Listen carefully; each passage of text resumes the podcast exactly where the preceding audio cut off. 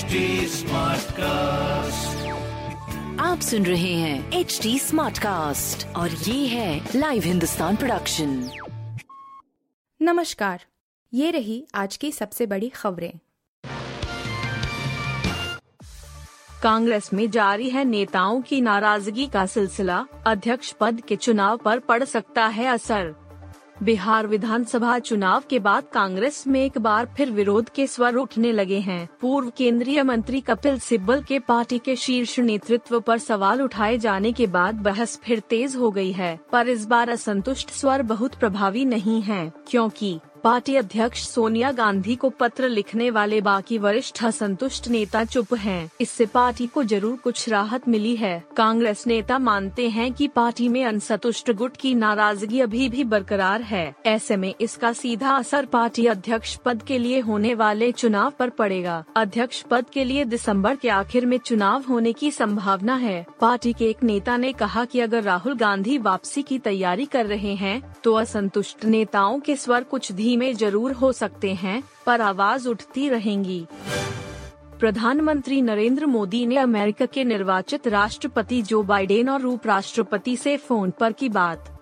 प्रधानमंत्री नरेंद्र मोदी ने अमेरिका के निर्वाचित राष्ट्रपति जो बाइडेन से मंगलवार को फ़ोन पर बात की। दोनों देशों के नेताओं ने इस दौरान द्विपक्षीय रणनीतिक साझेदारी के प्रति प्रतिबद्धता जताई और कोविड 19 महामारी जलवायु परिवर्तन तथा हिंद प्रशांत क्षेत्र में सहयोग को लेकर साझा प्राथमिकताओं और चुनौतियों पर चर्चा की। अमेरिका में राष्ट्रपति पद के लिए हुए चुनाव में बाइडन की जीत के बाद दोनों नेताओं के बीच यह पहली बातचीत है, पीएम मोदी ने ट्वीट किया। अमेरिका के निर्वाचित राष्ट्रपति जो बाइडन से फ़ोन पर बात करके उन्हें बधाई दी। हमने भारत अमेरिका रणनीतिक साझेदारी के प्रति प्रतिबद्धता दोहराई और कोविड 19 महामारी, जलवायु परिवर्तन तथा हिंद प्रशांत क्षेत्र में सहयोग पर साझा प्राथमिकताओं और चुनौतियों पर चर्चा की। प्रधानमंत्री ने अमेरिका की निर्वाचित उपराष्ट्रपति कमला हैरिस को भी बधाई दी। उन्होंने कहा उनकी सफलता भारतीय अमेरिकी समुदाय के लिए गर्व और प्रेरणा की बात है। यह समुदाय भारत अमेरिका संबंधों की मजबूती का महत्वपूर्ण स्रोत है। पीएम मोदी और बाइडन के बीच बातचीत से पहले विदेश मंत्री एस जयशंकर ने विश्वास जताया कि बाइडन प्रशासन में भारत और अमेरिका के बीच संबंधों को और अधिक विस्तार मिलेगा।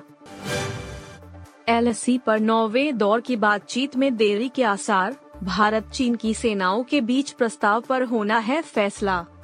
भारत, चीन के बीच सैन्य कमांडरों के नौवे दौर की बातचीत होनी है, लेकिन इसमें विलंब होता दिख रहा है। संभावना है कि इस महीने तीसरे सप्ताह में यह बैठक हो सकती है। यह बैठक ज़्यादा महत्वपूर्ण इसलिए मानी जा रही है क्योंकि एल से पीछे हटने का एक प्रस्ताव दोनों देशों की सेनाओं के पास विचाराधीन है। सेना के सूत्रों ने कहा कि अभी नौवे दौर की बैठक की तारीख तय नहीं हुई है, लेकिन इसके लिए प्रयास जारी है। अगले सप्ताह यह बैठक हो सकती है। बता दें कि दोनों देशों के सैन्य कमांडरों के बीच आठवें दौर की वार्ता 6 नवंबर को हुई थी, जिसमें सेनाओं को पीछे हटाने के लिए एक त्रिस्तरीय कार्य योजना तैयार की गई थी, लेकिन यह दोनों देशों के बीच विचाराधीन है। दिल्ली के लिए अभी दो सप्ताह बेहद अहम, एक भी लक्षण होने पर अब कोरोना जाँच ज़रूरी।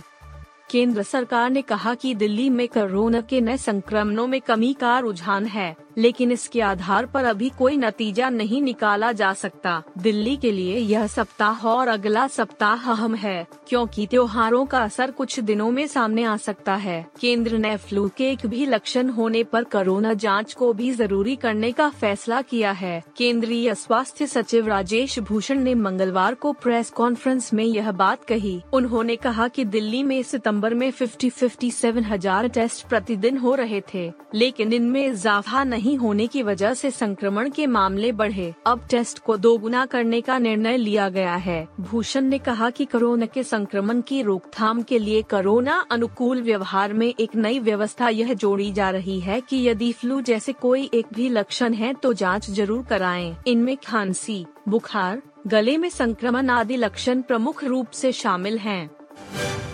नहाए खाए के साथ आज से शुरू होगा चार दिवसीय छठ महापर्व लोक आस्था के महापर्व छठ के चार दिवसीय अनुष्ठान की शुरुआत बुधवार को नहाए खाए के साथ होगी। निर्जला अनुष्ठान के पहले दिन बुधवार 18 नवंबर, को व्रती घर, नदी, तालाबों आदि में स्नान कर अरवा चावल चने की दाल और कद्दू की सब्ज़ी का प्रसाद ग्रहण करेंगे। 19 नवंबर को खरना करेंगे। इस दिन व्रती दिन भर निर्जला उपवास रखने के बाद शाम को दूध और गुड़ से बनी खीर का प्रसाद खाकर चाँद को अर्घ्य देंगे और लगभग 36 घंटे का निर्जला व्रत उपवास शुरू करेंगे। 20 नवंबर को व्रती डूबते हुए सूर्य को अर्घ्य देंगे और 21 नवंबर को उदीमान सूर्य को अर्घ्य देने के साथ महाव्रत सम्पन्न करेंगे। सूर्य को अर्घ्य देने के बाद प्रसाद वितरण करेंगे। करेंगे और अन्न जल ग्रहण, पारण का चार दिवसीय अनुष्ठान समाप्त करेंगे। वृश्चिक राशि में है सूर्य। इस बार होना वाला छठ व्रतियों,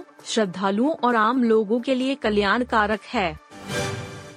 आप सुन रहे थे हिंदुस्तान का डेली न्यूज़ रैप, जो एच टी स्मार्ट कास्ट की एक बीटा संस्करण का हिस्सा है।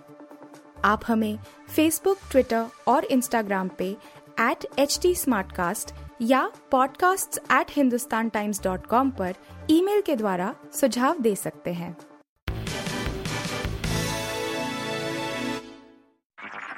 आप सुन रहे हैं एच डी स्मार्ट कास्ट और ये था live Hindustan production smart cast